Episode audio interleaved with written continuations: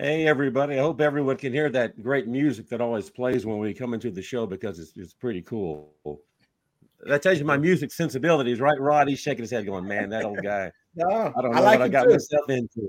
I like it too. I like that. It's jamming. Hey, everybody! It's the Longhorn live stream on a Wednesday night, and we're your Wednesday night crew. My name is Ray Peters. I'm an old TV guy from way back when. Who I am is not important, but we got some cool guys with us. Justin Wells, he's a recruiting insider. He knows all about Texas Longhorn football, other schools too, maybe more than those other schools want you to know. And you can read his uh, great uh, essays over at Inside Texas, and we'll tell you how to get a uh, two month for a buck deal later on in the show. And then Rod Babers, of course, a lifetime Longhorn, great DB, and the legacy of DBU for the Texas Longhorns. Played for Mack Brown back from uh, 99 to 2002, I guess it was. Is that Yes, the sir. right uh, era?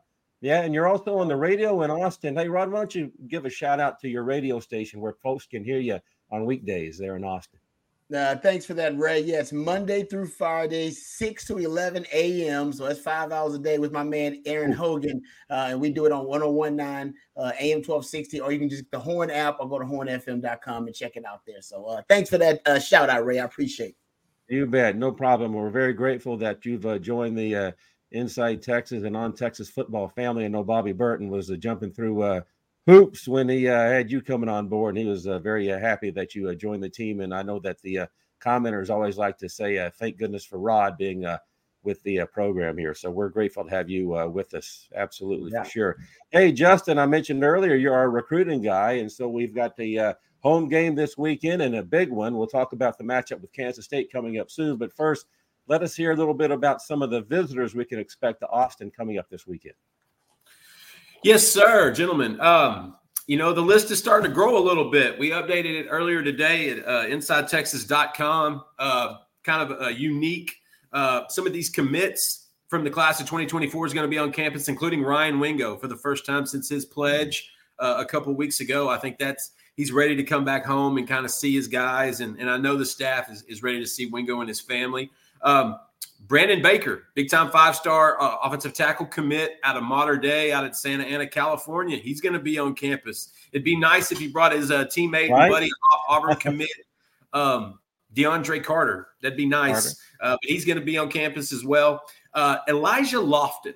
That's a name Texas fans need to get to know a little bit. 6'1, 6'1 and a half, 215, 220 pound chunk monster tight end out of Bishop Gorman in Las Vegas. He's got big hands. He looks like Brevin Randall. Uh, just a big, big guy, uh, thick guy, really, rather. Uh, he's going to be on campus. He's committed to Miami. This is one of the top tight ends in the country. But like we talked about, you know, Jeff Banks goes big game hunting. That's just what he does. He doesn't settle on prospects. He only goes for the ones that he really wants. And that's why Elijah Lofton's going to be back on campus. Um, and then you got T, there's a potential for TJ Lindsey, Michael Fasusi, one of the top offensive linemen in the country from 2025 in Lewisville. He's going to be uh, on campus. Uh, Ethan Utley is going to be there. Zion Williams, Dylan Battle, Mansfield Timberview uh, defensive lineman, and so and then Javian uh, Osborne, a 2026 running back, early Texas offer, who is fantastic. Uh, he looks great, and so that list is starting to build up a little bit. But the 11 a.m. kick kind of hurts Texas. It hurts in recruiting anytime you kick off a football game at 11 o'clock, simply because those kids are usually playing football till 11 o'clock the night before, and turning around and getting to Austin is is sometimes a pain. And so it, it'll grow a little bit, but guys, the mo- the most important factor is the game. Uh, it's it's a top 25 matchup. Kansas State is playing really well at the right time. They might be the one of the most well coached teams in the country. And so, to me, the, you want to win in recruiting, keep winning on the field. And if you beat Kansas State, you know on, on Saturday, you knock off a top twenty-five team, the reigning Big Twelve champ. Uh, I think that bodes well for the rest of the season. Sure. As you mentioned, uh, top 25 matchup, uh, Matthew is our producer. Matthew, I know you have that, uh, the championship uh, matchups uh, projected, uh, so to speak. You know, the first bowl uh, uh, championship series uh, rankings came Oh, out yesterday CFP. on Halloween. So let's just take a peek at this. And Rod, you're our football expert here, uh, along with Justin. Your initial take on this when you first saw this, did you nod your head in agreement, have a few uh, disagreements? What was your initial uh, take when when you saw this listing? Yeah, basically the committee sending mixed messages right? I mean, Ohio State's making it because of their resume. They probably have the most impressive resume with the wins that they have so far over Penn State and Notre Dame. Uh, Georgia's making it a lot on benefit of the doubt, reputation, right? Uh, two-time back-to-back defending champions. But they don't have the resume that Ohio State did, so they're valuing resume with Ohio State, but not as much with Georgia and Michigan. Michigan's probably there more, and some people said maybe they've already been, uh, you know, hit and deducted a few points mm. potentially from the committee because of the scandal. But uh, the committee, cool, I believe his name is Boo Corrigan, he said that this that, he's gonna let the NCAA and uh, the conference, the Big Ten, worry about Michigan and the scandal and the allegations. So it has nothing to do with that. Their rankings got nothing to do with that. But Michigan hasn't uh, hasn't really had an impressive resume, but they probably won their games in the most impressive fashion. Right? They've been the most dominant. They haven't even defended a, a down inside the 10 yard line. No team wow. has got first and goal inside 10 yard line against Michigan. That's how dominant they've been. Now, maybe that's for a reason.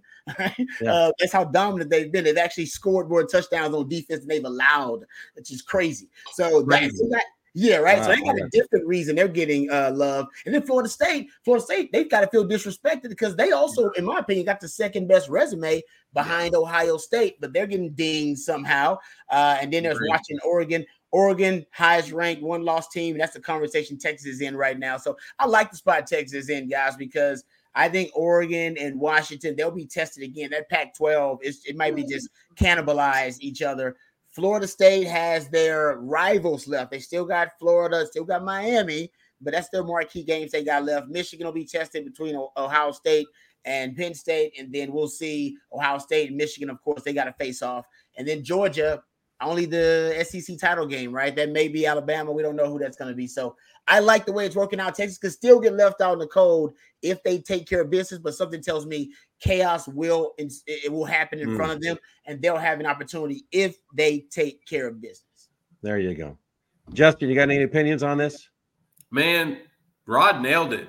I don't know if there's yeah. anything else I can add. I will say this: I think Florida State is better than the, this ranking, and I get it. They, they went chalk and I understand that it's the first it's the first ranking, but I think Florida State's actually better than what this ranking shows, and and th- they'll get a chance if they go through their rivals and w- win the state championship in Florida. Th- they'll be in the college football playoff. That's a very athletic, good team with a good quarterback, and they are playing hard for Mike Norvell. Um, I thought the Oregon and Texas, you could flip flop those two. I felt like th- those could go either way, in my opinion. I do think the top five were the right five. I really do. I, I, I don't think you can, with the right mind, say Texas should be in this if Quinn Ewers is hurt. Like if Quinn Ewers is healthy, we got another conversation, but he's not. And so this is is what it is at this moment. And um, you know, it's funny. I like how the uh, the committee guy came right out and said, "Yeah, we're not looking at Michigan's sign stealing issues. We're this is basically a, that's an NCAA issue. We're we're just handling the playoff part of it." Yeah. I thought that was kind of funny. Uh, but, but that he he's like, we're not going to talk about that, but here, let me mention it real quick. Yeah, exactly. so we can, I can just put that bug in your mind. But I, at uh-huh. the end of the day, guys, I, I think they had it right in the top five. And I will say, the last two years, the number seven team to in initial college football rankings were TCU and Michigan. And so it uh, it bodes well that you could make the playoff in, in this spot. Nice. Like, like you said, you got to take care of business. Mm-hmm. Hey, folks, we have something called a super chat, which is uh, where you can uh, kind of hop the line and get your question in. And Justin Yarbrough did that. And uh, Justin, let's uh, see what your question is. So thank you, sir, for participating. So uh, Rod Babers and Justin Wells, let's hear some more on why Michael Taaffe, mm-hmm. our safety number 16 in the roster list, number one in your hearts. See, why does he need to be on the field and how he's improved and what his career path – looks like going forward. Had an interception the last two weeks. So what do we yep. think of Michael Taaffe? I think the coaches trust him. I, think it's pretty obvious the coaches trust Michael Taaffe. I think he adds to he brings stability to the secondary. Um, now I know people talk about his athletic limitations. He's not the only one with uh, those limitations in the secondary. Um, but I mean, it's pretty obvious that he's partly the reason that guys are getting lined up correctly back there. I think he's one of the kind of the air traffic controllers back there. I think they trust him to get the coverages right, not to bust the coverages. And yes, uh, he could get beat every now and then, like all the safeties pretty much, except for Derek Williams. Uh, he could end up getting beat, but at least you know it won't be because of a mental error. All right, is a guy that's in the right place. He's where he's supposed to be. Man, that's half the battle with the coaches. Is the guy in the right place? Alignment, assignment, football, and he's one of those guys. Alignment, assignment, football. So, and it, there's no denying the last two weeks, man's been producing. Uh, so I think he's playing well. I think he's playing better. The more the more reps he's get, I think he's actually playing better. So he's not right now one of their liabilities in the sec in the secondary at the safety position. Uh, I know a lot of people controversial because a lot of people they, they, they don't like Tapper. Y'all don't like any of our safeties right now. Pretty much, they don't like uh, fans don't like Jerrin Thompson. They don't like Kitan Crawford. They they don't like uh, Michael Taaffe. Only guy they may like is Derek Williams. So the truth is, fans are pretty much hard to please right now when it comes to the safety position. But I like what I like tra- Taaffe's trajectory right now. Yeah. Well, appreciate it there, Rod, for throwing that in there. Uh, Rustin Hinkle's got another question for you. And uh, he talks about number 37 on defense, uh, Mo Blackwell. So I appreciate Matthew following my lead there. So Blackwell's the uh, guy who's kind of a, a tweener. You know, he's uh, maybe a little bit too big for safety, maybe not as fast, maybe a little bit undersized for linebacker. Uh, I guess he's technically a linebacker these days.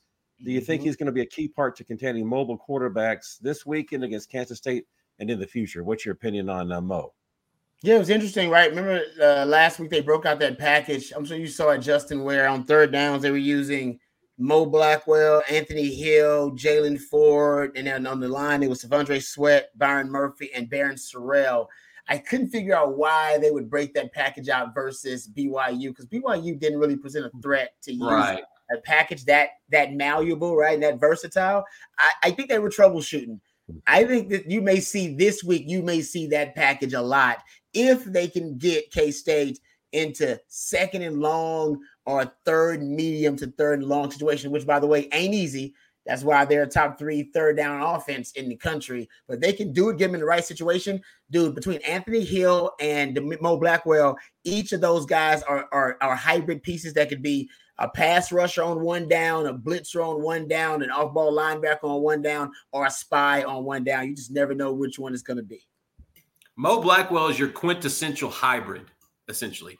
And so I think he adds a quick twitch back there that the other linebackers just don't have. He just he has that ability and he plays with maniacal effort. And that is always, you know, a pleasantry on, on the defensive side. And so you're going to see more Blackwell. I really believe that. Um, and I like that he's versatile because he, you can't really put him in a box. He can play a, a mm-hmm. couple different spots and, and, do a couple different things. You know, he made his his mark on special teams in the last couple of years, and now he's getting his opportunity. He's been dinged up a little bit over last year, and so he's getting his opportunity. You know, including Anthony Hill, Mo Blackwell might be the most athletic linebacker on the campus. And so mm. it's that it's just that quick twitch that helps you know spy guys because you're going to face teams that have quarterbacks that can be dual threats. And so Blackwell is definitely a part of this future because he he he does he he brings a, a little bit of a different angle than some of these other t- uh, old school typical linebackers. And the reason he's sure. good in this game, guys, is because K State loves their running backs in the passing game. Now, running backs are a problem in the passing game. They got uh, Ward, who's really good, Giddens, who's pretty good. Those guys are twitchy. And usually for linebackers, getting to Justin's point, that's a that's a matchup at, uh, nightmare for those guys with a twitchy running back. Well, not for Mo Blackwell. Actually, Mo Blackwell find it easy to cover those running backs out in the flat and running backs out in, in the pass game. So I think that may be another reason why you have Anthony Hill and Mo Blackwell out there potentially in the K State game. Keep up with those running backs. And they got a really good tight end. They probably weaponized their tight end. Benson know better than any other uh, team uses their tight end in the in the Big 12, really. Hey, Rod, the kid, the freshman quarterback at Kansas State, uh, good speed, right? Avery Johnson. Avery Johnson. Yeah, Avery he, he can get it. He, can, he, he was a top 100 national recruit. Wow. Does the uh, experience with uh, Jason Bean at Kansas does that help them wow. with a guy with some speed uh, who can kind of do some of the same things? Did the Jason Bean uh, experience help uh, get ready for this kid? I don't know, Justin. You you you probably would know about his high school background if he ran track or not, but I do remember Chris Klieman saying he was the fastest dude on the team. Yeah, that's crazy. That's wild. yeah. I only caught a little bit of his tape his last year of high school just because he kind of he was kind of an under the radar kid for for a long time and and often when Kansas State gets a commitment it, it just it's not as is national. People don't know about as much. But this kid, he, he he hit the rankings hard in the last year and really rose. He was one of those that you know just really athletic playmakers that could have Mhm. probably played a couple different spots Yeah. naturally. And, and I think you know, like I said, Chris Klieman's group, you're not going to find a better coached team. You might find one as good, but you're not going to find better. And so th- th- they're utilizing this guy. Now, how much remains to be seen, you know, because we're going to see, I think you see both. And, and at the end of the day, it, it's really, you're going to pick your poison. And so it, it's going to be a challenge, guys. Yep. They have a package. Justin, let's play stick both with you. at the same time, too. Sorry. Uh, I'm sorry to say they play- Daniel they play Kinnaman had a question about 2024 recruiting. We've pretty much almost put a bow on that. There's still some big prizes out there to be had. But he asked how many more high school uh, kids in this cycle, meaning 2024. What can you share with us uh, that's uh, available to be shared? Yeah, I, um, maybe three, Yeah. maybe three or four. They'd love to take. They're going to take another corner. They're going to take probably another safety. Uh, there's a chance they'll add another O lineman. There's a chance they'll add another D lineman. Um, I think they're pretty much done at most of the other spots. They'd love to add another tight end. They love Jordan Washington, but if you can get Elijah Lofton on campus, which he's taking an official this weekend, then you shoot your shot. I'm going to say three or four because at this stage, the class is basically done, and you're going to have to look at the portal because that's just that's just the nature of the process of college football off seasons now. And so, out of high school kids, I'll say four, and that that's that's a I don't see anything over four. I think they'll definitely add another another two players to the secondary, and potentially they, they would take they would cherry pick a tight end or a D Yeah. lineman or try to flip a DeAndre Carter. But after that, most of the focus is on 2025 and and and looking in the portal come December, January. And this is Sark doing the the deep sea fishing, right? He's just going for the the big fish. He really uh he's not going to take a guy just to take a kid, right? He's uh he's going for the No, big he doesn't. No, they they they like to keep those scholarships because you they like to they like to fill in the holes with with, with portal guys. The AD Mitchell, Adna uh, uh, Adna Mitchell is the perfect example. You know, they needed a guy that does exactly what he does. He fills the role, and that's uh that's that's that's when the portal helps you because it giveth and it also taketh away. Amen, Sure. Brother. Thankfully, we haven't been victimized by that too much lately. So people have uh, recognized. yeah, usually- recognized- In the last for- couple for of now, years, right? any guys you've seen go to the portal have, let's just say, been suggested. Yeah, It wasn't necessarily they left because they wanted it. It was because, hey, you may not have a path to the field. And Sarky is brutally honest with these guys. Well, Yeah. and you know so that's better for that particular player in a lot of those instances. So good for them. You know, they get it up. Yeah. Hey, UT boy, thanks uh, for showing up. We're very happy to have you. We've uh, not had you on this particular Wednesday brand of the uh, broadcast uh, recently, but uh, we're always happy to have UT boy hop in. And the Nice. biggest Johntay Cook fan there is, and uh, Johntay's got an incredible amount of promise. So you should be a Johntay Cook fan. So thanks, UT boy, for hopping on. We really appreciate the uh, generous uh, gift there in the super chat as well. So let's see what uh, UT boy has to say here. All things being equal, UT boy has high hopes this year. Hope we can find our way to where we need to be. Big 12 championship. So hook 'em for life. So hey, UT Hey. boy just had a greeting and uh, said My hello and man. thanks No, no. for the team. He's happier than he's letting on because his, DeSoto Eagles upset the Duncanville Panthers. They did, didn't they? last weekend. And I got to tell you, I didn't see that coming. I did. Okay. I'll, I'll admit it. I did not see Yeah. that coming. And actually, I think those two are going to have a nice long run in the playoffs. Don't be surprised. Okay. Yeah, They both woke up Colin Simmons. If he was asleep, he's awake now. And they're in, Mm. they're both in different pathways to us. Yes. They're, yeah. So they can both win a They state won't merge in at state. No. Yeah, yeah, that's good. Well, thanks, you two, boy. We really appreciate that. Hey, Burt Reynolds uh, is always a welcome guest. You know, he comes from heaven and with his giant hat, and there he is. He says, uh, Hey, you know, Bert- Burt passed away several years ago, but he still has heard that we have problems in the red zone.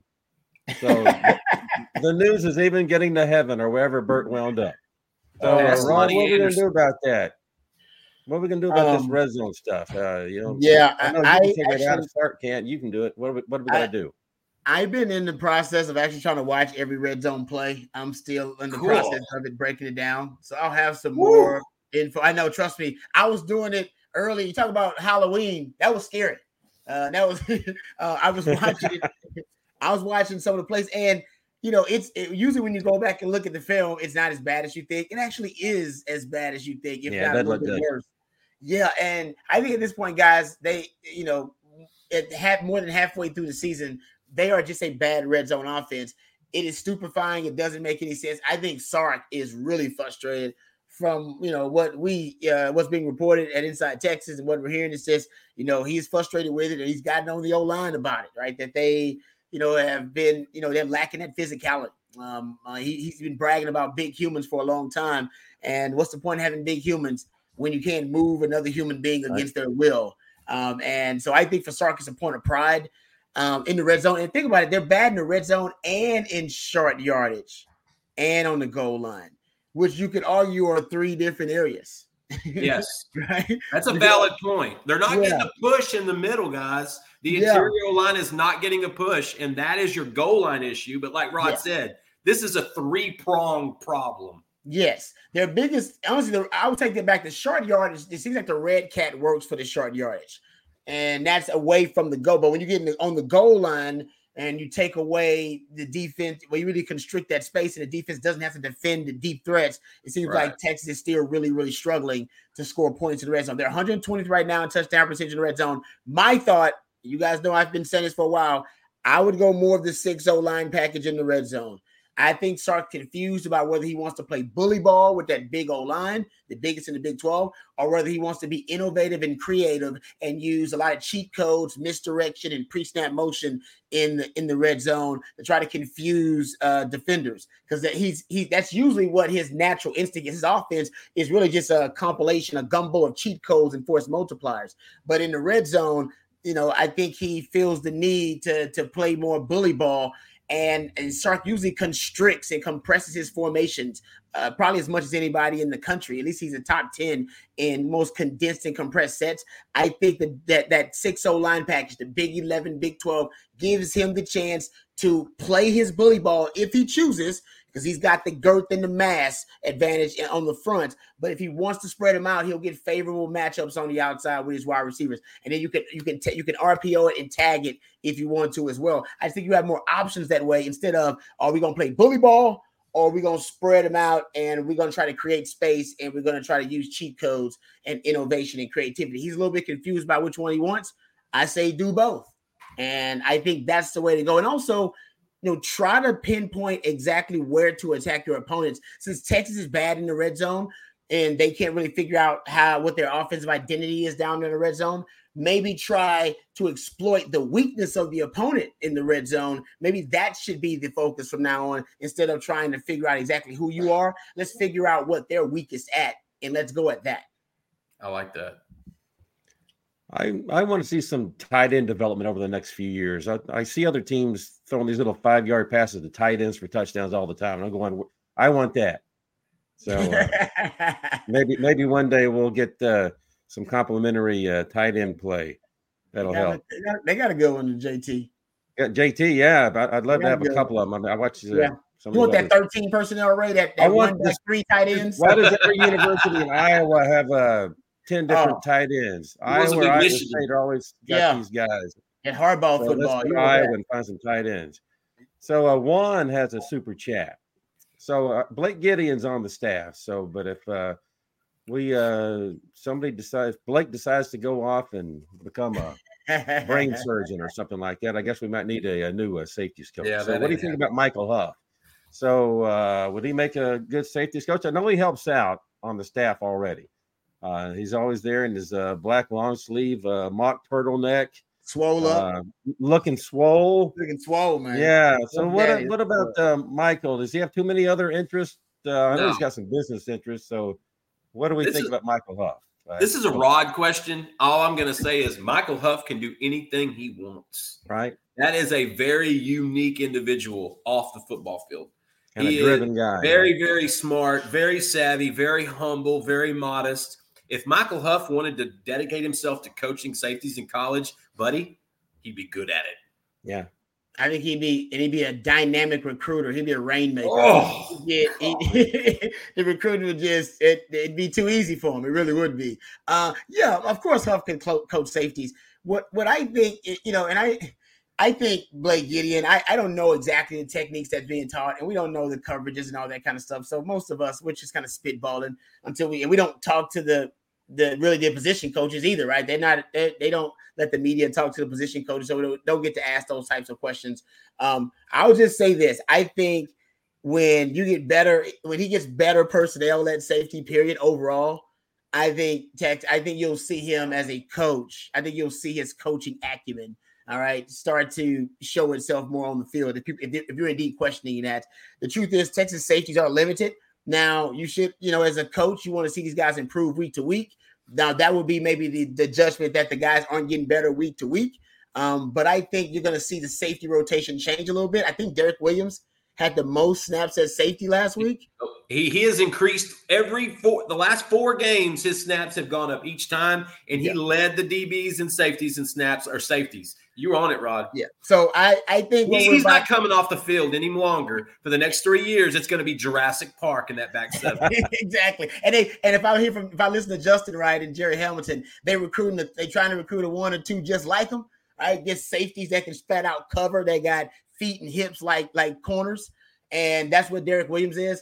And you know, I know you know, you know, do you have to be a are you a great coach if it takes great players, right? For in order for you to be a great coach, that's a different discussion. But they need an upgrade at the at the talent. Um, you know, at the yeah. obviously with the overall talent at safety, they do, and I think Derek Williams represents that. Why he's playing more and he's playing really well, and I think you'll see that when they get more talent there. That's just my individual thought on it. Yeah, and it's always amazing how much better coaches get when their talent improves. right? Yeah. He's it's, like a miracle, Ray. It's like a miracle, yeah, divine intervention. Exactly. The best coaching I've ever seen is no coaching. Don't overcoach. Yeah. Put your guy well, in a position and say, "Let her eat." Boom. Exactly we once had a, a legendary coach say the best thing he ever did with a certain player was stop coaching him and let him be him and uh, he won a national championship for us. So, Damn uh, right. Uh, when, and I know once they let right. I, I, know it. I know it's a little off script, mm-hmm. but you said legendary coach, and I can't help but but think, and, and and I have to mention this: the greatest college basketball coach of all time right, passed away. Huh? Passed away a couple, you know, a little bit earlier today, and I know that's going to be talked about. And I know this is a little different form, but you said when you said that, it just that's the first thing that popped in my mind. I coached basketball in high school for a few years. You're talking about Bobby Knight, just, just to and, let everybody and, know what we're talking about. Yeah, Bobby Knight. Yeah, if you don't know it's Bobby Knight, then you're not paying attention yeah. to college ball. Uh, the man was the man was a very complex individual, and and the fact sure. you know mo- a lot of my stuff I learned from from Bobby Knight. You know, he he taught a lot of stuff. He was doing four guard, one post before Jay Wright was born, and so this was a guy that. And if you look at his teams, a lot of those guys didn't go to the NBA. Or if they did, they didn't really do much in the NBA outside of Isiah Thomas. He was the consummate coach. And when you said legendary coach, I just wanted to give an RIP to, to Bobby Knight. I loved when he came to Texas Tech and him and Rick Barnes got really close. And I believe uh, Knight gave Rick Barnes the scorecard from his uh, his his record breaking deal because wow. Barnes had such an adoration for Coach Knight for what what he had done for basketball and had done for for the Big Twelve rather. And so, uh, yeah, I, I, just had to throw that in there because I'm a ginormous Bobby Knight fan. Yeah, you, are going to have some people that that that, that are going to come up with some stuff that he didn't do that was you know probably unethical, a little a little bit moronic, but guys, he was the best. He could coach for sure. Classy there, people are still using his motion offense. Still. Mm. Yeah. Absolutely. Justin, thanks for those words. Uh, let's uh, transition now. Hey, Matthew, it's a good opportunity to tell folks about Inside Texas and how you can get a uh, two month subscription for just uh, $1. Hey, Justin, you always do a really nice job selling this thing. Do you want to take care of this? My man. listen, listen, Inside Texas, that's the spot. You got to come hang out with us. We, we do such so much fun on the on on Texas football and the YouTube shows. Bobby Burton's really put together a great package of shows and streams, and it's so much fun. But but you got it. The other part of it is you got to come hang out with us at Inside Texas. We've got a great deal going right now. Actually, you know, if, if you put in for a you get a dollar for two months. That gets you into signing early signing day, which just understand when it gets in December, that's when the that's when it gets fun. A lot of craziness happens. Use the promo code OTFIT23. OTFIT23 and come hang out with us. Let me earn your business. Let give us a shot. If if we can't earn your business, hey man, I'll say I'll I'll I'll, tip my cap and tell you goodbye and, and have a blessed day.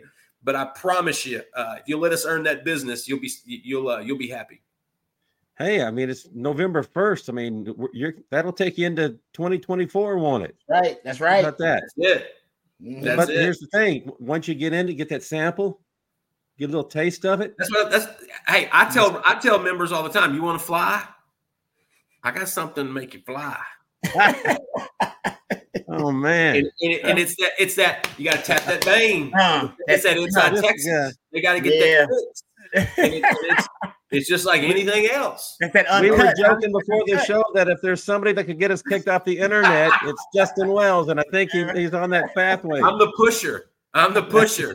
and, and inside Texas is is is where it's at. We, we have so Pusher much fun. You guys know it. That's We good. if you think this is fun, you got to check out the members board.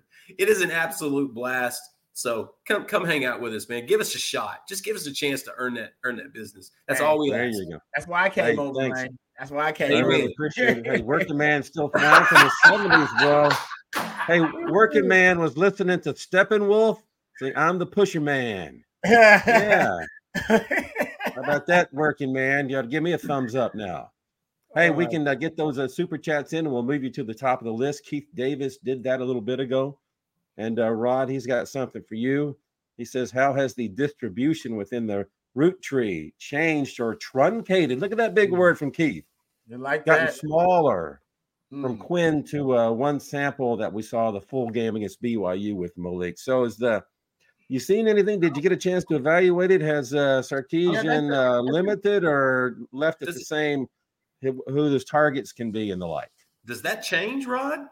Uh, no, not really. The That's route interesting. tree shouldn't change. Just the concept, not even the concept shouldn't change. It's just the distribution will change. Yeah, that's it's a great. It's actually a really good question is. too because you know Sark says at least he said before the game we're gonna run our offense. He said it is gonna be the same offense when I recruit these guys. I recruit them so they can play in my offense. I, I project all of them, whether their skill sets vary, whatever, a little bit, that they all can play in in my offense. They just all are advanced in one part of their skill set or another.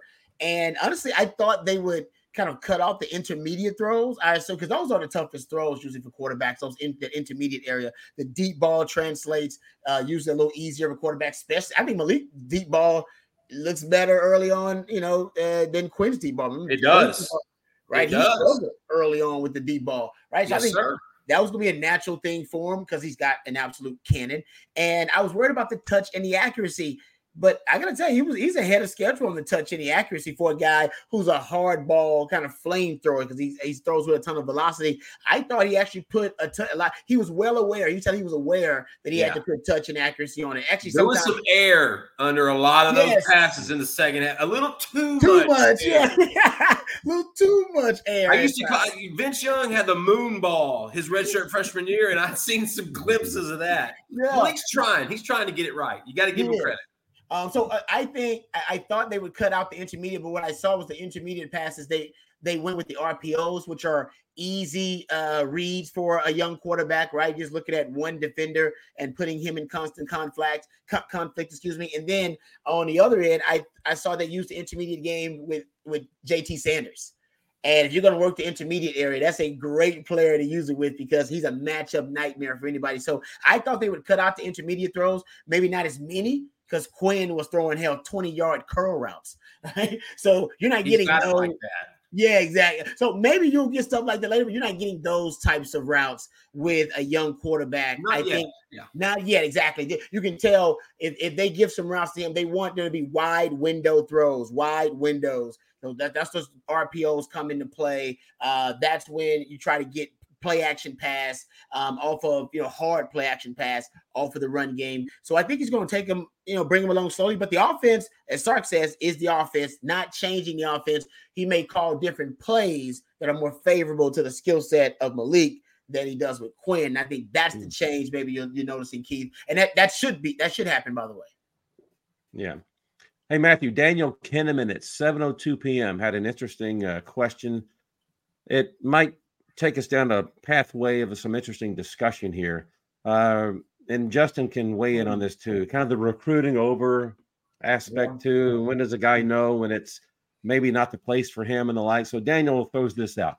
Rod, when does a guy typically know they're not going to make it at Texas? Multiple wow. younger players starting ahead of them, third year in the program, not breaking into too oh. deep. When do you know? Man, that's a great question. I think All everybody's got everybody's got their own experience with that, right? Like, first of all, I wasn't here when the transfer portal was available. So I imagine mm-hmm. these guys have a different thought process altogether. Right? When I made that decision, transfer portal, you slet, you sat out a year, and you know, just they had that stigma on you. You know, you oh, yeah. you're a transfer portal guy, you must be a troublemaker, or you didn't have the grades or whatever. When you transferred, it was secretive. Yeah, think about it. It's like you these days, it's a story. Back then, you they didn't tell anybody. They didn't nobody. share transferring with nobody. And when they wound up on another roster is when you found out. Yep, that's exactly right. So I, am probably I, I obviously don't have the experience they have, but I can tell you, you know, I I really do find it interesting when guys these days stick it out and they decide, you know what, even though there are multiple players in front of me and I may be third on the depth chart, that I'm going to stay. Guys like David Gbenda uh, you know, that could have went elsewhere and probably had a chance to play, decided, no, I want to be at Texas. Uh, and also Maalik Murphy's another example of it. Prime example. Right. Prime. Yeah, you're right. Because that's quarterback. He did, yeah, he's probably an easier example than everybody else because you know he would have gone somewhere else and be able to play because teams just need quarterbacks. And, and they're also turning down money. Amen to that. That's true. It's such a different spectrum, man. Yeah, and they want to be at Texas. So it's a little different. I remember some guys where you know they were it's a different era. They understood that they weren't going to play um, because that room, say the DB room was piled up. I'm not going to name DBs like that, um, but hell, once I started as a sophomore, and then you bring in Michael Huff and Cedric Griffin and Aaron Ross, you start bringing in these young callers, Nathan Vasher. Trust me, there's some guys in that DB room that knew, okay, I'm I'm not penetrating this starting lineup, not in the next two, three years. Because how much did that push you? Hey, it's Kaley Cuoco for Priceline. Ready to go to your happy place for a happy price? Well, why didn't you say so? Just download the Priceline app right now and save up to 60% on hotels. So, whether it's Cousin Kevin's Kazoo concert in Kansas City, go Kevin, or Becky's Bachelorette Bash in Bermuda, you never have to miss a trip ever again. So, download the Priceline app today. Your savings are waiting. Go to your happy place for a happy price. Go to your happy price, Priceline. Seeking the truth never gets old. Introducing June's Journey, the free to play mobile game that will immerse you in a thrilling murder mystery. Join June Parker as she uncovers hidden objects and clues to solve her sister's death in a beautifully illustrated world set in the roaring 20s. With new chapters added every week, the excitement never ends. Download June's Journey now on your Android or iOS device or play on PC through Facebook Games. It, it, it oh it, it, made me the best player that I could be. I yeah. mean, it really did. That was the that was the key. And I think that's the key to Texas. You know, basically taking their their play to the next level. You keep stockpiling that room with talent, and honestly, this is the, what you want as a coach. There's some guys that are going to rise to the occasion. It's going to bring out the best in them, and there are other guys. Honestly, it, they're going to fade to the back, and there's nothing wrong with that. By the way, that's just the natural. You need that depth. You need that depth, but you're really gonna you're really gonna see which guys are willing to put in the work to separate. And you know, because I had to. I had Nathan Vasher, Michael. I had to, I had to stay. I had Nathan Vasher follow me around, like, hey, when, when you doing them extra reps, man? Hey, man, when you going to the weight room, you go when you watch some film, Robbie. I'm like, so I gotta watch film and do extra with my dog, that's my dog. But then I gotta go extra, do more after him. After I, after I, after I get done hanging out with Nasty Nate doing uh, doing drills after practice, I got to go put in some more work because I know he's trying to take my spot. That's why he's hanging out with me because he's like, yeah, I'm know, it's, it's that East Texas dog. He's a Texarkana dude. Texarkana. So had that dog in him. He had that, that dog in him. That's he had that dog. Oh, there he is. The dog in him. Got that dog in him. Dog in him. oh. Hey, Justin, when you notice dudes around you that got that dog in them, and you know you got it in you too, ain't nothing, ain't nothing else to do but but assert yourself. I'm gonna be the lead dog. I'm gonna be the big dog. All right. I'm gonna be and I think that's what happened. So that's my take on it, Daniel. I, I don't have the experience. Justin probably can better talk about it than I can because No. he knows these guys in this modern era. I had a different mentality because I didn't really have a choice. I wasn't going in the portal. It was gonna work. It's gonna work at UT, or it ain't gonna work. Period. Yeah. That's I had one path, and that that you know what I mean. And the only way out is through. As my pops would say, that's it, baby. You got to go. And that's so I I I actually I was glad I had it that way because I hate to think that if I had the transfer portal that freshman year where I'm going through competition and I had a high ankle sprain, Robbie might have been thinking about an exit mm-hmm. strategy. I didn't have one, so I wasn't thinking about. There was only one way to do it, and that was to take my spot. Yeah, definitely a new world. We talked about it earlier in the year, the, the Pac 12 quarterback situation. More than half those guys are from someplace else, Exactly. and all are thriving. So Killing other it. kids see that and they go, damn, I'm doing that. Exactly. And you know, maybe they should. they should. So we, yeah, I had a good question here. We're gonna dig a little bit more into uh, Kansas State coming up. Uh, we got about 20 minutes. We got a hard out at eight o'clock tonight, folks. So we appreciate that. William Niche at 6:53, Matthew. So William's comment about um, the running game, us versus them. So what do we think here? What are we more confident in? Texas running the ball effectively against Kansas State, or Kansas State running the ball effectively against Texas? Uh, Rod, what do you think? Have you looked at uh, how both teams uh, run the ball and defend the ball uh, in the rushing game? Yeah, it's it is a good question. I think for for them having two quarterbacks and having the most one of the most diverse quarterback run games in the country, um, it gives them you know a nice built-in advantage because they can go with either or those guys, Avery Johnson or Will Howard. Uh, they do got a good crop of running backs. We talked about those guys, Giddens and uh, Ward, I believe his name. I like the running backs too. Um, they'll go with some heavier personnel, uh, 12 personnel and 21 personnel, so they can run the football. I mean, they they they make no secret about it. They want to run the rock, and that's what they do really well. You shut down their run game, you pretty much take away their identity. Uh, Texas can beat you in multiple ways. Texas can throw the football. Even Klieman said they can throw it and they can run it. Uh, so I think if it's more likely that. Man, this is I, I'm gonna go with K State running the ball against Texas just because they got the two quarterbacks. Um, and Texas, I think Texas can run the ball against them. There's no doubt. I know that can that can happen. I'm worried about Texas being able to run the ball when they need to in the red zone. I'm not worried about in between the 20s. I think Texas gonna move the ball in between 20s. My concern is when they get down the red zone, can they run the ball there? I'm going the other way. I think it's more Texas running the ball effectively because this Kansas State team, unlike the ones in the last few years, can actually be ran on. This is a team they're giving up more rush yards this year than they have since Klieman's been there, and they're they're replacing guys. And and you you make a good point because I- name a better offensive guard that Texas is going to face this year. Named you know other than uh, Cooper Beebe, you you Mm. can't. That kid's going in the first or second round next year. Like he is, he, he's going to play in the league for 10 years. So K State's going to be able to run the ball, but Deuce Vaughn is gone. And I know they replaced him, but you don't replace him. He brought so much for that program, so much because you know it can be a little vanilla. The offense can be a little bland, but when you mixed in some Deuce Vaughn, the flavor came out. And you don't Mm. have that flavor anymore. There's no more spice. I think Avery Johnson could be that guy, but you know, and then again, when you see the quarterback, it's almost telling what they're going to do, what It they're going to run. And Yeah. I think K State's not going to have. They'll run some triple option, and it's going to work early because it's just hard to simulate. It's hard to practice against. But once you get assignment sound, once you get adjusted, I think Texas will have an easier time running the ball. Now, granted, I think in this situation, they should take the air out of it with Maalik. I think this should be a game where they rush for 250 yards. Let's hmm. don't overthink this. Kansas State's DBs are very, very much better than BYU. Yeah. Yeah. And Maalik, bless his heart, he's got to get off that back foot. That's going to get hmm. you burnt more than a touching the skillet on the stove. Like you got to stop doing that. And he had a couple plays where that almost bit him. K State will pounce on that stuff and take advantage of it. So I, I'm with Rod. I could go that K State runs the ball effectively just because that interior line is good, but there's no Deuce Vaughn. And I'm telling you, I think he was such a strong factor for their program the last four years. And the fact that K State's a little less on the D line than they have been in the past, don't overthink it. CJ, Jonathon Brooks is, is is trotting his way to the Doak Walker Award. Cedric Baxter's healthy, and Jaydon Blue might have more speed than anybody on the offense. Mhm. So at the end of the day, let's not overthink it. Yeah. Like it.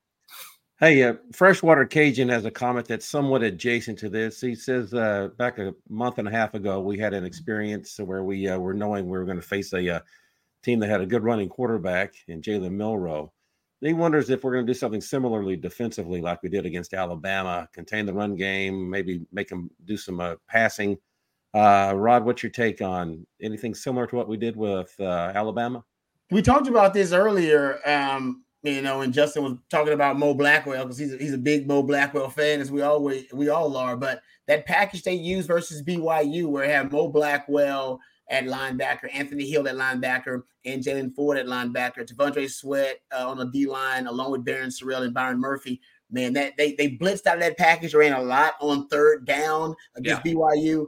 I think that package is, is something you're going to see a lot versus K State. It, it allows them to be malleable. It allows you to have multiple spies on the field. You have two hybrids out there potentially in Anthony Hill and Mo Blackwell. You can move those guys around. And guys, go look at that K State. Avery, go look at Avery Johnson specifically in the quarterback run game because he's the one that really provided the, the juice to the quarterback run game. He does. They don't. He doesn't like to run in between the tackles. Most of his rushes, I'll say, eighty percent of them or more, uh, yeah, they're uh, they're CD gap runs. All right, he's getting to the C and the D gap. He so basically he'll be running away from Byron Murphy and T'Vondre Sweat. I think that package allows you to protect those edges a little bit better. Now, Texas, they naturally protect their edges against dual threat quarterbacks really well and force them base and force them back inside. We saw Ethan Burke as a young player lose contained Alabama maybe once, and, Anthony Hill do it once. But those guys done a really good job of keeping contained on dual threat quarterbacks. This will be the biggest test yet, but I do think that package with Mo Blackwell out there and Anthony Hill out there a little bit more. Now that Ethan Burke is unavailable because he's hurt, that's going to provide you to be. It's going to give you more solutions, more options um, to help, help you contain that quarterback run game. We got about 14 minutes left in the show, so get your uh, super chats in if you uh, would like to get uh, your question uh, guaranteed to be answered. Uh, we have a uh, kind of a big picture question or kind of a concept here from Kabir Hussein, Matthew, about Michigan and your boy Oh, Harbaugh up there. I can't believe we haven't touched on this yet, but I'm gonna Yeah, have does fun uh, with this does this stuff affect recruiting? Do parents care about these kind of things? I don't know if you can relate what's happening with Jim Harbaugh to what uh, generally has happened with the way parents uh, perceive things going on there. But Justin, I'll let you get first shot at this concept. Yeah. Um, first of all, is this a sign stealing scandal or is this a scouting scandal? I mean, Oh. signs are stolen on a regular basis. Like, I, I, I'll be honest, when I got into the business, I had no idea how much sign stealing was involved. And if you ever see, you know, you ever see a, a Clemson a few years ago get upset by, let's say, a Syracuse out of nowhere with a backup quarterback, and you think, how in the world did that happen? I learned there's reasons. there's some valid reasons to that. Everybody's trying to get an advantage. With Michigan, they, they've gone a little overboard. That's obvious. But do parents care about those things? I think they. It sounds good. They don't. I mean, no parent's gonna go in there and tell you, I, I you know, you're doing a great job at, at stealing the other team's signs. I think they would like their head coach to be moral and ethical and things of that sort. But honestly, I think they just want their kid to be happy. I think they want them to feel comfortable, and I think they want them to have them an opportunity to at least get on the field and potentially go to the, the NFL one day. I think that's what it breaks down to. I, Michigan is still recruiting at a very high level. It's not going to, the only thing that's going to affect Michigan recruiting is losing or Jim Harbaugh taking the Bears job in January. That's what's going to affect Michigan's recruiting. It won't be sign stealing or, or scouting or any of that kind of stuff. Parents care. They want your coach to be ethical. They want him to be upright and nice, but not all head coaches are ethical. They're not all up, upstanding, nice guys. Matter of fact, some of the best ones are probably the meanest SOBs in the business. That's just the way that, that they get, they're effective. And so, do parents care about those things? I think they care more about if their son is safe, if their child is happy, if they're in a good situation, and you know that perspective. Rod, Uh, I think Justin just hit the nail on the head. Yeah, parents are about their kids, and if their kids are happy and their kids are taken care of, meaning uh, getting a good education, and you know the program is taking care of them. I I don't think the parents are too concerned about what they consider kind of gossip and you know really some uh, salacious headlines. Now I'm with you. If Jim Harbaugh's leaving, that's the big question. I think the parents will get like, all right, Jim. Mm because yeah. of all this, when you leaving, and parents yeah. are have no shame. They will ask the coach straight up that kind of stuff. Like, so you leaving? Uh, I need to know because my son, if you if you leaving, then my son's not coming here. That kind of stuff. So that would probably be the biggest concern. Or if they're gonna have NCAA penalties as a result of this in the future, being take yeah. away some scholarships, take away some, I don't know, chances at playing in the college football playoff, then that definitely will have an effect on recruiting because you know that guys want to play for a program they know is going to be playing for championships. And the coach that'll be in, in, in, front of all of it won't be there to take the punishment. Yeah, he might have a show. Call, he might have a show cause slapped on his yeah. resume, but when he's gathering checks, for, you know, for, for, from Kevin Warren at the Chicago for the Chicago Bears or the Las Chicago Vegas Raiders, Bears listen, Harbaugh's going to be more likely hey. coaching in the NFL next year. It's the he's, Bears. He's gone. Harbaugh. It's the, he's the yeah. That's cheeseburger gate. Yeah, it's got to be the Bears because they don't want. Do The Bears may end up with multiple first round draft yes. picks. Like top, and him and Kevin Warren were close. Yeah, mm. who's the, who was the Big Ten commissioner and is now the vice president for the Bears. It's it's just lining I'm up. telling you, there's a lot of stuff to tie up there, but they're going to make a run. JJ McCarthy's going to leave one of the best quarterbacks Michigan's, Michigan's ever had. They're probably going to play for the national championship. And you just hope that the NCAA doesn't get involved and try to act like the Fab Five didn't happen because then you just get oh. silliness. It's stupid. And then they throw a bunch of penalties on some kids from the 2025 and 2026 classes that has nothing Seriously. to do with Jim Harbaugh. Dude, you just nailed it. We're going to pull this up in like a year and you're going to have nailed every part of that.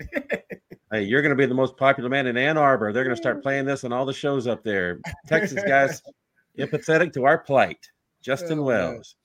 hey, Frank DeCluet uh, mentions Ryan Watt. So I'm watching the game the other day. I go, who's that big number six guy? Is that uh, Austin Jordan? Hey, that's Ryan Watts. Haven't seen him in a while. So it's kind of good to see uh, him back on the field. He yeah, says being in the game really helps with the run fits. You know, he's a big guy, got some size there, come in, fill a hole. Can we see uh, Guilbeau and Barron on the field together? We've talked about this uh, last week, talking about maybe moving to Jada like a facsimile of a safety Yep. What do we think about maybe getting everybody on the field at the same time? Do it. Do it. I love yeah. it. I love the idea. Because something that bothered me last week that I saw, and we've talked about this, I believe, before, when a, an opposing team, and maybe they don't do it, maybe they don't do it this week versus K State, but when an opposing team goes heavy personnel, Texas has taken Jahdae Barron off the field on multiple occasions in multiple games when they go heavy, they'll go 12 yeah. or they'll go 21. He he barely played against Baylor. Was uh, is that yes. is Jett Bush who comes in usually? Yes, and they'll yeah, Texas will respond by going 40, which is you know three or four linebackers on the field. But then they take Jahdae Barron off the field. He's not one yeah. of the four DBs. Justin, no, this cannot happen. No, I didn't like it then. I don't like it now. Because K State may see this and go, well, they're gonna do that. We're just gonna go 21 the whole damn game then. Mm. No, Take put Jahdae Barron at safety or put him at corner and take one of those other DBs off the field if you're going to go 40 personnel. But getting to Frank's point, I totally agree with you. I think situationally, put Jahdae Barron back at safety and him and Derek Williams play safety. Then you got two coverage safeties. Put Watts at corner or Malik Muhammad and uh, Terrance Brooks at the other corner and put Guilbeau at that nickel spot. And you're a better coverage secondary already. That should be your third and long package right there. Hey, we've got uh, Sam back at the 631 Matthew. He's talking about uh, well, I'm gonna have you guys uh Rod go back to your memory banks. Uh I guess we want to use 2010 in Sam's example. 2014 oh. might be another one too. Um Dabo, if you didn't hear the radio call that was uh the other night was something to hear. Uh uh some Tyler from somewhere called in and was making some comments and being pretty direct to uh Dabo about uh how he's losing it. And uh, Swinney said, uh, "You suck," basically. and uh, if you want the job, you go get it. And uh, yeah, he didn't handle it. Little thin skin there by Mr. Swinney.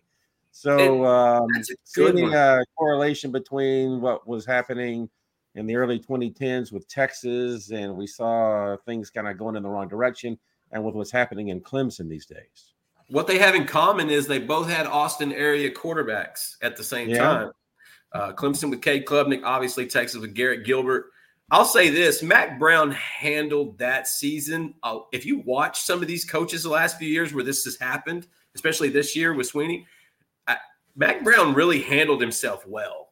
You never, you never saw Mack Brown taking shots at fans.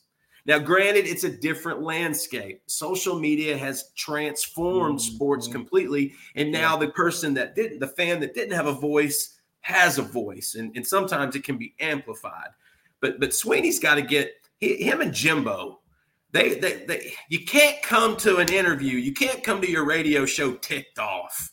You can't come in there with a bad attitude because fans they just want answers. And and listen, I don't think it's cool when a fan challenges a coach and says, well, I mean, should we be paying you as much for a four and four season? I think that's insanely disrespectful. And if, you know, that, that, that doesn't, that doesn't roll in this house, Mm-mm.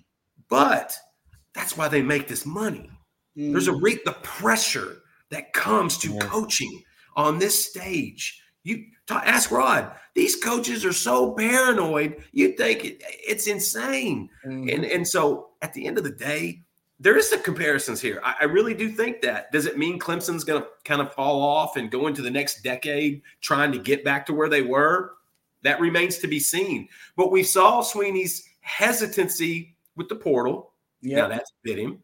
We saw this hesitant. If you look at offers across the country, Clemson is one of the least offered schools in the nation, which actually makes their offer a little more valuable. They don't they don't send out near as many as most other schools. Alabama will send out 280 offers. 280. Wow. They take 25. There's a reason why I say those offers aren't committable. Oh, wow. you all going to commit? Well, this is going to be the biggest class in the history of college football. and so, is Clemson going to fall off in that regard? I don't know but Swinney, Swinney's Rod said it. Thin, thin skin, man. You you gotta. yeah. He's lucky he's not in Austin because Mack Brown took it on mm. the chin. I think it forced him out early. I think it made him retire early. I think it mm. put him in a position of being defensive the last year or two of his coaching career when Texas was getting better in 11 and 12 and, and, and trying to make a run in 13, losing to Baylor in the de facto Big 12 championship. Um, there, there's a comparison there, and I think it's kind of scary. Swinney better look in the mirror. First things first. History. Dabo needs to blame his SID. Shout out to, to John Bianco in Texas because he does a damn good job. No coach in a Power Five program today should have a call in show where you're actually taking calls, man. You don't take calls live anymore. Who the hell does that? You're asking for it. You're asking for it, Dabo. What are you doing, man? Mack Brown stopped taking live calls years ago. Ask John Bianco about that. He was like, oh, hell no. He takes his fans crazy. All right, so that's number one. And number two, Justice right. He uh once again astute observation. There, there is a lot, there are a lot of different similarities here. I would just say at the end of Mack Brown saying, by the way, Mack Brown, uh, great human being. I love me some Mack Brown. Mack Brown's one of the best humans ever been around. Obviously, a Hall of Fame coach, but a Hall of Fame human being too. But at the end of Mack's tenure, I always said Mack kind of went from when he first got here because I was I was I was here when Mack first got here. He went from being JFK to being like Tricky Dick. He was all paranoid and everything toward the end of his tenure. He was calling calling me in his office and talking about what I was saying on the radio. I was like, Mack, why are you worried about what I said on the radio? I'm of no consequence. what, was it you that was it you yeah, that was Rod. Oh, oh man. Oh, yeah. Yeah. It was 2013, right? Yeah, man. Oh, yeah. Oh, dude. I remember now. about the wrong thing at the time. I had but you know totally forgot about all, that. Matt, me and Matt talked it out, and we've hugged it out. And since me and Matt, right, right. But I forgot that situation. Yeah, and but Matt said at the time, he said, "Listen, man, you called out my players." And I gotta have my players back. And I totally respected that. He's like, if you was in, on, on my yeah. team and some dude was calling you out, I would have done the same thing to them. Now it's like, I love it. That's that's my that's my coach. That's, I, that's what I expect you to do. But I had a job to do too, and my job was to inform the fans about what I thought was going on. So we we, we was at house of that. So Mack was Mack was worried about the wrong thing. You're right. He this is the point I'll make, and I'm ended on this. I know we're up against it. Mack told me he said he got to the point where the losing was hurting him way more than any joy he was getting from the wins. And Sally said the same thing. And that's why Mack had to take a break. And that's why everything kind of went off the rails. There were the paranoia and anxiety. It was because Mack was the losing. He hadn't lost that much. So maybe he was always like that. And then was he started losing, was like, damn, losing really hurts. But he was only losing like two games a year. So it wasn't that bad. When he started losing like four, five a year, it's like, damn, mm. this is actually tragedy. So I for Mack, it was like a psychological. Had to reprogram himself that time. When wins Yeah. take away the joy and it's just relief, you gotta look in the mirror and you gotta Mm. re you gotta rethink some stuff. amen, bro. Every coach I think that's highly successful has to go through that. Yeah, like that. Good That's point, Justin. Hey, we have two super chats to wrap up the night, and we're very uh, grateful for those. He's very generous. Thanks. Lane Seawright uh, says, Rod, could you go into more detail on how Oklahoma State and Alabama in last year's bowl game used some extreme formations to attack Kansas State? Were they throwing over the top, short routes, etc.? And do you think Maalik can do the same? Do you have recollection of this to uh, help Lane uh, get some clarity on this? I do, and we go over it in detail on football theory with my man Ian Boyd. So Oh, I love that show. Yeah, Oh when it comes God. out tomorrow, it's gonna be we break it all down Oh, Ian's off minute.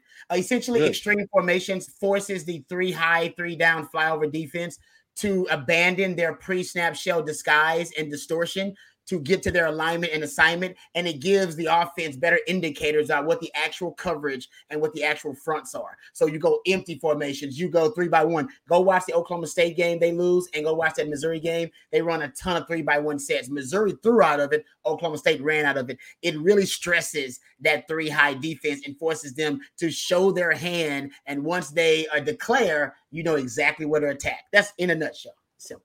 Yeah. Oh, and so and then you and Ian will talk about this in football theory. So that'll be yes, another we go in story. detail about it on football theory. So, uh, we'll like I said, we spend like I think an hour breaking Oh, it It- wow. It's must Lane, watch. Listen, Yeah. fans, it is must watch. I every, every time I watch, I get smarter. And Mm. and, and I and I, Thank tell my son, if you're going to read something, get smarter from it. If you're going to watch something, get smarter about it. That's why it's must watch for me. And I'm not just pushing that because I love you guys. I'm pushing it because I like to get smarter. Thank That's you, great. And that's another uh, reason to subscribe to this channel if you haven't already. Again, we've uh, hit more than 25,000 subscribers now. Make sure you give a like to this particular broadcast as well. Again, Ray Peters alongside Rod Babers and Justin Wells. And here's the last comment of the night from Football Junkie. Uh, how fast is uh, Ant Hill? Because he looks like the most explosive kid on the field. He gets to the ball from anywhere in the field faster than anyone. Justin, in your uh, recruiting evaluations, I guess Anthony Hill must have really jumped off the tape for you, right? And impressive. Yeah. The thing about Anthony Hill, you know, I met Anthony his freshman year. And um, I don't know if you remember, I know Rod does. Uh, Alex De La Torre, Yep. uh, former fullback at Texas. He's a good friend. Uh, Coach. he, Coach, he coached. He Yeah. coached all those guys at Denton Ryan, and and he's the one that actually introduced me to to Anthony as a freshman. And uh, I got took his picture. He's wearing a Michigan shirt, and uh, you know it was just it was just funny. And um, Anthony ran track at Ryan. Now I, I, I saw this question pop up, so I instantly started to look up some times because I couldn't remember exactly. I know we ran on on a couple relays, and I, I don't I don't mm-hmm. have any specific times. All I can tell you is he's an explosive kid. He really is. He, he he- that that his athleticism translates. Understand, Anthony Hill Sr. played linebacker in college. So when Anthony was junior was born, he was programmed to be a linebacker. Now he was great as a running back. That's actually what they thought he was going to be growing up because he was so dominant. And here's another name for you guys: Landon Hill. Anthony's little brother is already dominating at his level of football. And let me tell you, Landon is one of the reasons Anthony's in Austin. So y'all better represent and respect that boy. And I, I think the explosiveness is there, but you're going to see even more over the next two years because there's still some hesitancy. There's still, you know, I, I- mentioned it last week. Anthony Hill had his first interception against BYU, then he dropped it. Mm-hmm. I mean, couldn't have hit him in the hands any better. And he could he could score on offense. He was a running back. He was a weapon at Denton Ryan on both sides of the ball. So he I don't know if he's the most explosive, but for his size and his speed and his ability to, to do different things, run a relays on a on, in a 6A track t- on a 6A track team. He's he's if he's not the most explosive, he's in the mix. The defense has some guys, man. They, they really do have some yeah. guys that are going to be playing on Sundays, I think. There's a reason why these guys are five stars. They they uh I mean, yeah, Anthony they just show it, right? Gentlemen, thank you so much. star. for He never goes helping me out. Rod, always appreciate you. Justin, always appreciate you. I know Justin, we got to get out of here. But thanks everyone. We started uh, on time tonight, which was pretty cool at seven o'clock. We gave you more than an hour, and uh, we got to get out of here now. But uh, we thank you so much for joining us and all for the for the great comments. I just checked out the comments on the side there a little bit ago. Uh, and there were some uh, incredible discussions going on, and we're very grateful for that. We love the community we have here on Wednesday nights. So again, this is the Longhorn live stream on On Texas Football, part of the Inside Texas family, where you can read the articles from Justin Wells daily and our Rod's on that uh, radio station there in Austin. He talked about at the beginning of the show. If you didn't catch that, then please uh, rewind the uh, broadcast uh, a little bit Listen later up. on YouTube and, and check it out. And you can check him out uh, weekdays, uh, 6 a.m. to 11. That's a hell of a shift you got there going, man. And then Whoa, he's- whoa, whoa, whoa, whoa, whoa, whoa! I, Yeah. I must not have heard that earlier on. You do a five-hour show? 6 to 11 a.m., man, every morning on 1019 AM 1260. And you can get the Horn app too. So, yeah, man, me and my man E. Hogan. Oh, yeah, it's a, it's a marathon every day. That's a lot. Okay, That's a lot. I've had the pleasure of, of doing the, when they were 1049 the horn. Uh, I was real close with Trey Elling and with, uh, no with. Brad Kellner and Aaron Hogan and Bucky. I actually did. I sat in for for Aaron a couple weeks to hang out with Bucky, and I had Yeah. to go on his early shift. And that dude wakes up at like 3:30 a.m. Like That's he's what I- yeah, that's what riser. I That's what tell I- Yeah. we talked for three hours, and I'm exhausted. Yeah. It's, it's like nine o'clock. It's like your day's about to start. I thought I just spoke for five hours, Hey, man. brother. That is work. Yeah. It's That work, People don't work, get it. and And it's not, you're not, you know, breaking up rocks and stuff. It's not physical labor, but there's just something about it that can drain you. Yes. So you've got to be kind of on. You're, I mean, you physic. I mean, you you mentally have to be on for five Yeah. hours. That kind of it's, it's a weird thing. People don't really get it, but it can really uh drain And you. you would So, understand Rod, that right better than anybody. You know, That's coming it. from the, the business you came from. Yeah. You know, in being, doing it in front of a television. Mm. Oh, that's why they tell me I got a face for radio. Ain't no Yeah. way I can do it on a camera. You know who's got a face for TV and for movies? Rubble. He's right behind you. Look at that guy. He's Got some that dog. in. You got that dog. Aw, what a What good kid. He's got that dog. He's Look at got that dog in him. Oh, there's a young man right young there. G, He's look got a dog in him too. Hey, thanks everybody. We'll wrap it up now. This is the Longhorn live stream on Wednesday night. Ray Peters alongside Rod Babers and Justin Wells. Thanks everybody for joining us. We'll see you next time. And uh, Rod will see you in the morning for five hours on the Austin radio station. God. Welcome What did I everybody. We'll see you next time. Thanks. Beat Kansas State.